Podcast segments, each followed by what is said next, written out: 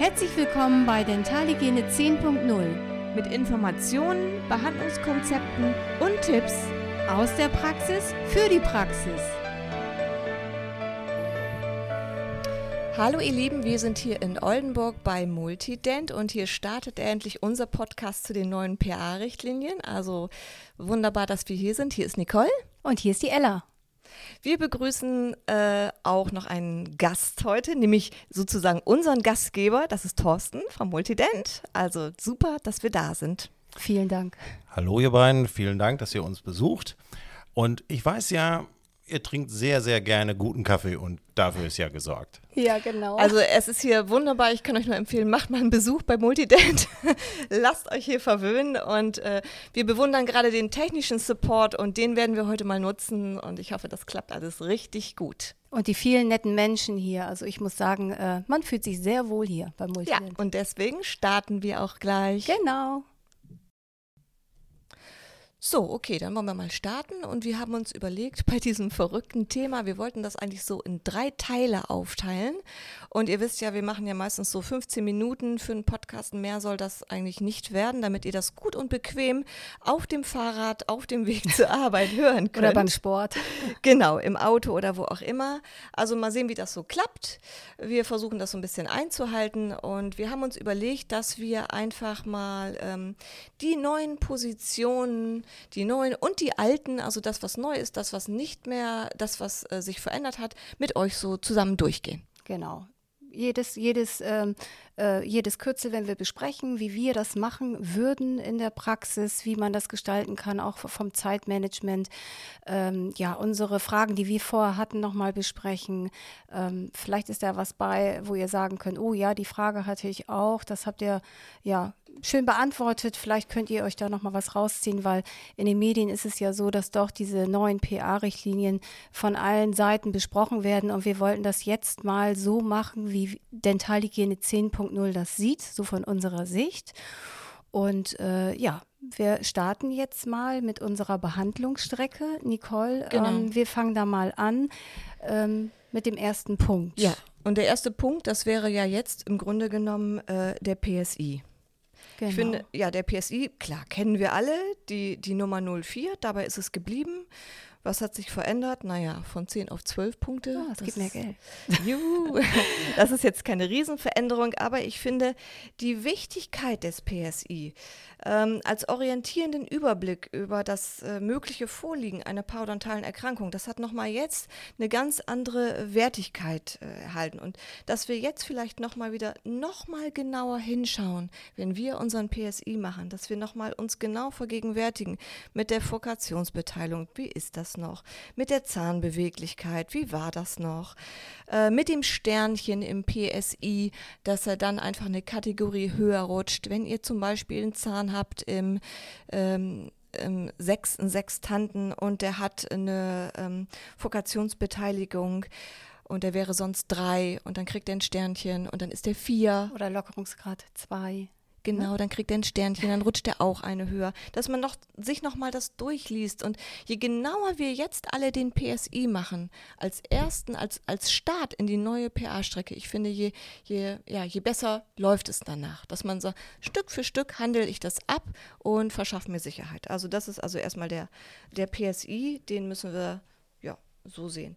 Ja, und was auch ganz neu ist, äh, dieser äh, unterschriebene Vordruck, den wir den Patienten mitgeben müssen. Und äh, da geht es um den möglichen Behandlungsbedarf, ja, äh, die Notwendigkeit eines klinischen und röntgenologischen Befundes und die Diagnose. Alles natürlich in verständlicher Form. Der Patient muss es verstehen können. Wir brauchen ja nicht mit unseren Fachwörtern äh, sprechen, sondern der Patient muss es verstehen. Er hat eine Parodontitis-Erkrankung. Das geben wir Ihnen schriftlich mit. Äh, da sollte der Zahnarzt vielleicht auch noch mal was zu sagen und alles andere, ähm, die meisten Fragen, die die Patienten haben, wird dann ja. auch mit uns äh, besprochen. Genau. Ja? Der Patient muss sich gut und wohl fühlen und wir lassen das wahrscheinlich auch, das haben wir jetzt ähm, so gesagt, von dem Patienten auch nochmal unterschreiben, dass er aufgeklärt wurde. Genau, das ist ja jetzt ein neuer Punkt, dass wir also diesen Vordruck diesen Vordruck 11, äh, den ihr ja vielleicht jetzt auch mit der neuen ähm, äh, Richtlinie schon ausgedruckt habe. Die, die KZV und die haben das ja jetzt alles, ist, wir haben das auch jetzt alles druckfrisch hier vor uns liegen.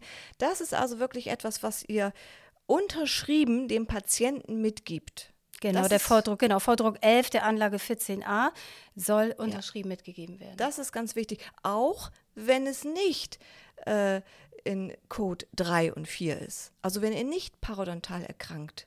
Ihr habt ein PSI gemacht und wir geben den Vordruck, die, die, das Ergebnis des parodontalen Screening-Indexes, das geben wir dem Patienten mit. Auch wenn er vielleicht gesund ist bei Code 0 oder wenn er eine Gingivitis hat. Und ganz besonders auf diesem Blatt ist ja zu sehen, unten kurz vor der Unterschrift, sonstige oder weitere Empfehlungen.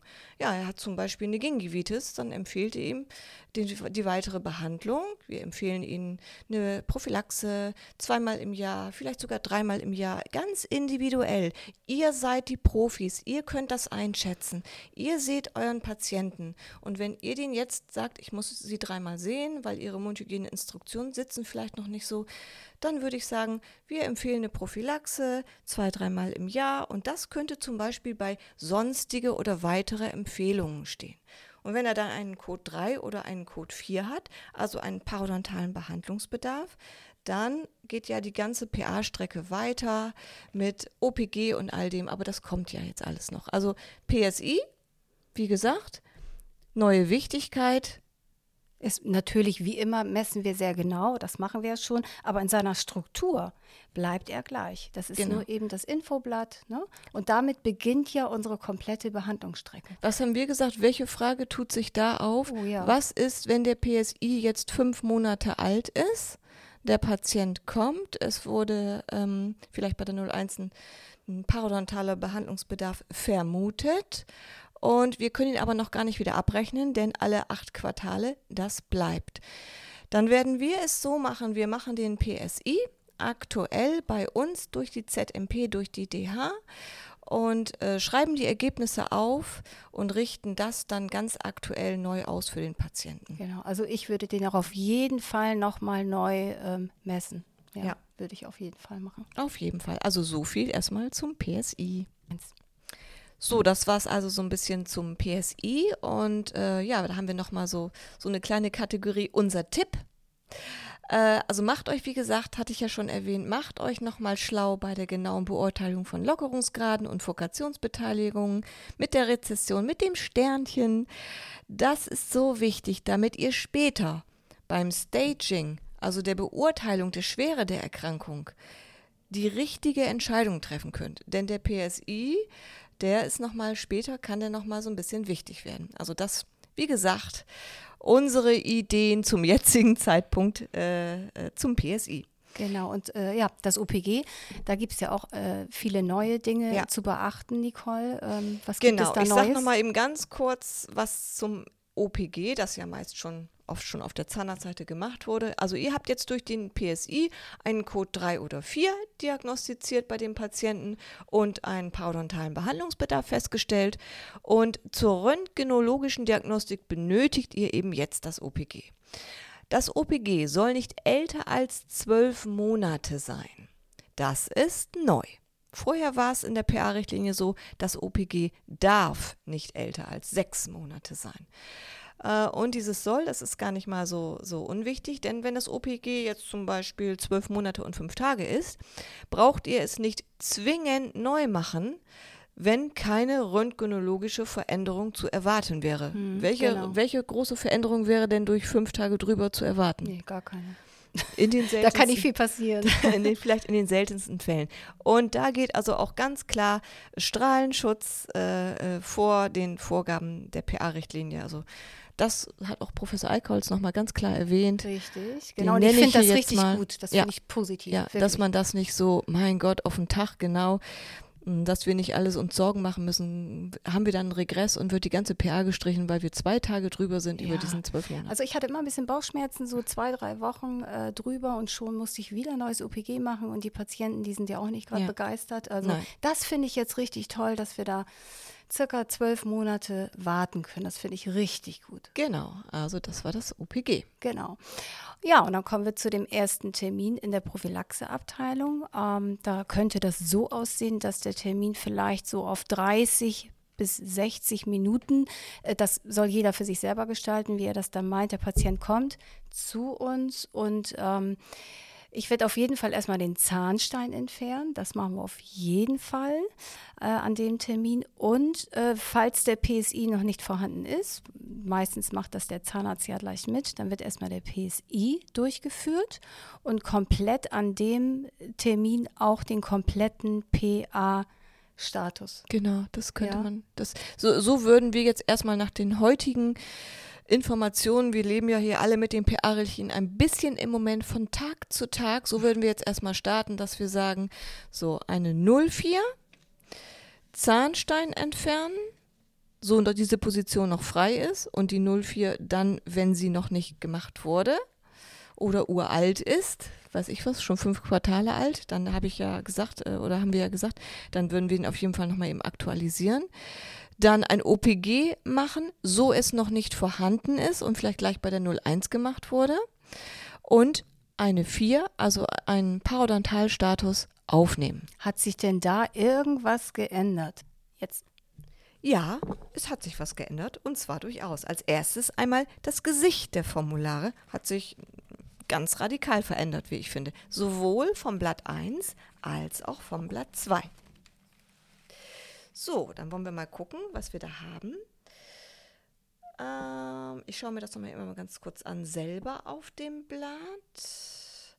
Und zwar haben wir da als erstes, sage ich mal, die Punktzahl. Ja, die Punktzahl hat sich, die hat sich auch verändert. Und zwar waren es vorher 39 und jetzt sind es äh, 44. Oha. Genau. Und wenn ihr jetzt nämlich, ich habe mir den mal eben hier kurz gegriffen, den Parodontalstatus Blatt 1, den habe ich gerade vor mir liegen. Und wenn ihr jetzt auf die Anamnese schaut, dann seht ihr schon oben links, dass Diabetes und Tabakkonsum ganz besonders in den Vordergrund gerückt sind. Das heißt, die anderen äh, Fragen zur Anamnese, die sind natürlich immer noch genauso wichtig. Klar, die Anamnese ist super wichtig, aber diese beiden Punkte, ist es ein Diabetiker, ist es ein Raucher, die sind besonders wichtig und müssen auf jeden Fall vermerkt werden. Ähm, achtet also bitte darauf, dass ihr den HbA1c-Wert bei den Diabetikern genau erfragt, denn auch das wird nochmal wichtig werden später. Und äh, bei den Rauchern, nicht nur ist er ein Raucher, sondern auch die Anzahl der gerauchten Zigaretten. Genau. Denn genau, der UPT-Recall richtet sich nachher auch danach. Hm, Wir finden es ein bisschen schade, dass mehr Rauchen belohnt wird mit mehr UPT, aber naja, das Ganze steckt ja auch noch in den Kinderschuhen. Wer weiß, was sich da äh, noch so alles tut. Und das hat eben, wie gesagt, beides Einfluss auf das Grading, also auf die zu erwartende Progression der parodontalen, der parodontalen Erkrankung. Und beides, sowohl Diabetes als auch Rauchen, sind Sekundärkriterien zur Bestimmung des korrekten Grades der Erkrankung. Ja, Ella, was gibt's noch? Ja, unser Tipp, Doppelpunkt, ne? Ja, unser Tipp. wichtiger Tipp. Knochenabbauindex größer als 1 ist immer Grad C. Wie errechne ich jetzt den Knochenabbauindex? Ich habe das Röntgenbild und nehme den Zahn da, wo am meisten der Knochen abgebaut ist. Ja, wie Genau. viel Prozent Erstmal im Seitenzahnbereich. Nur wenn, Richtig. wenn zum Beispiel gar keine im Seitenzahnbereich mehr da wären, würde ich auch in den Frontbereich übergehen damit. Ja, ja, genau.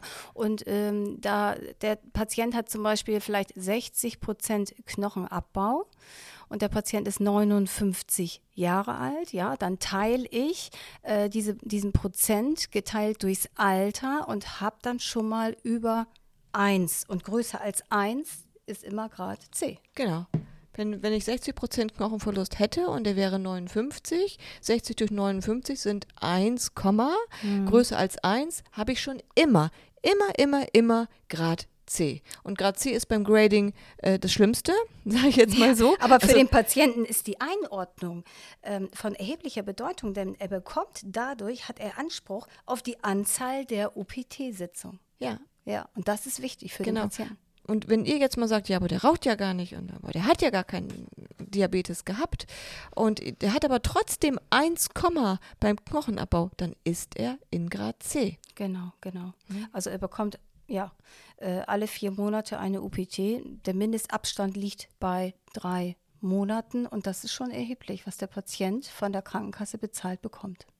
Genau, und das ist also für euch ist es ein kleiner Tipp, weil wenn ihr das schon mal habt, dann wisst ihr schon mal, wo ihr beim Grading steckt. Und ich denke, so wird sich Punkt für Punkt zusammenfügen und dann kommt hier nochmal eine kleine Geschichte, die uns das erleichtert und dort nochmal. Und in einem halben Jahr wird über Staging und Grading wahrscheinlich schon keiner mehr sprechen. Nein, sondern wir machen einfach und äh, da sind wir uns ganz, ganz sicher, dass jeder von euch ein Staging Grading Profi Ja, werdet. ihr alle, werdet das- alle schaffen das. Ihr werdet das mega hinkriegen. Ja. Das äh, werfen wir jetzt mal einfach mal so ein zwischendurch, so eine, so eine kleine, kleine Motivationsschub für euch. Yeah. Macht euch bitte keine Gedanken, keinem wird der Kopf abgerissen, jeder macht mal irgendwo was falsch.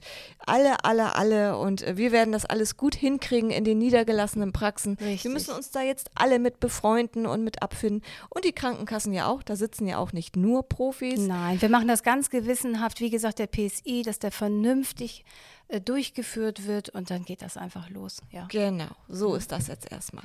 Also wie gesagt, neues Gesicht für den Vier und ähm, neue Punktzahl und ihr kriegt das toll hin. Und ich denke, wir beenden hier erstmal Ja. den ersten Teil. Wir haben schon wieder etwas überzogen, oder? Genau, deswegen der zweite Teil folgt. Ne? Äh, wir hoffen, hoffen, dass es euch Spaß äh, gemacht hat, zuzuhören. Ja?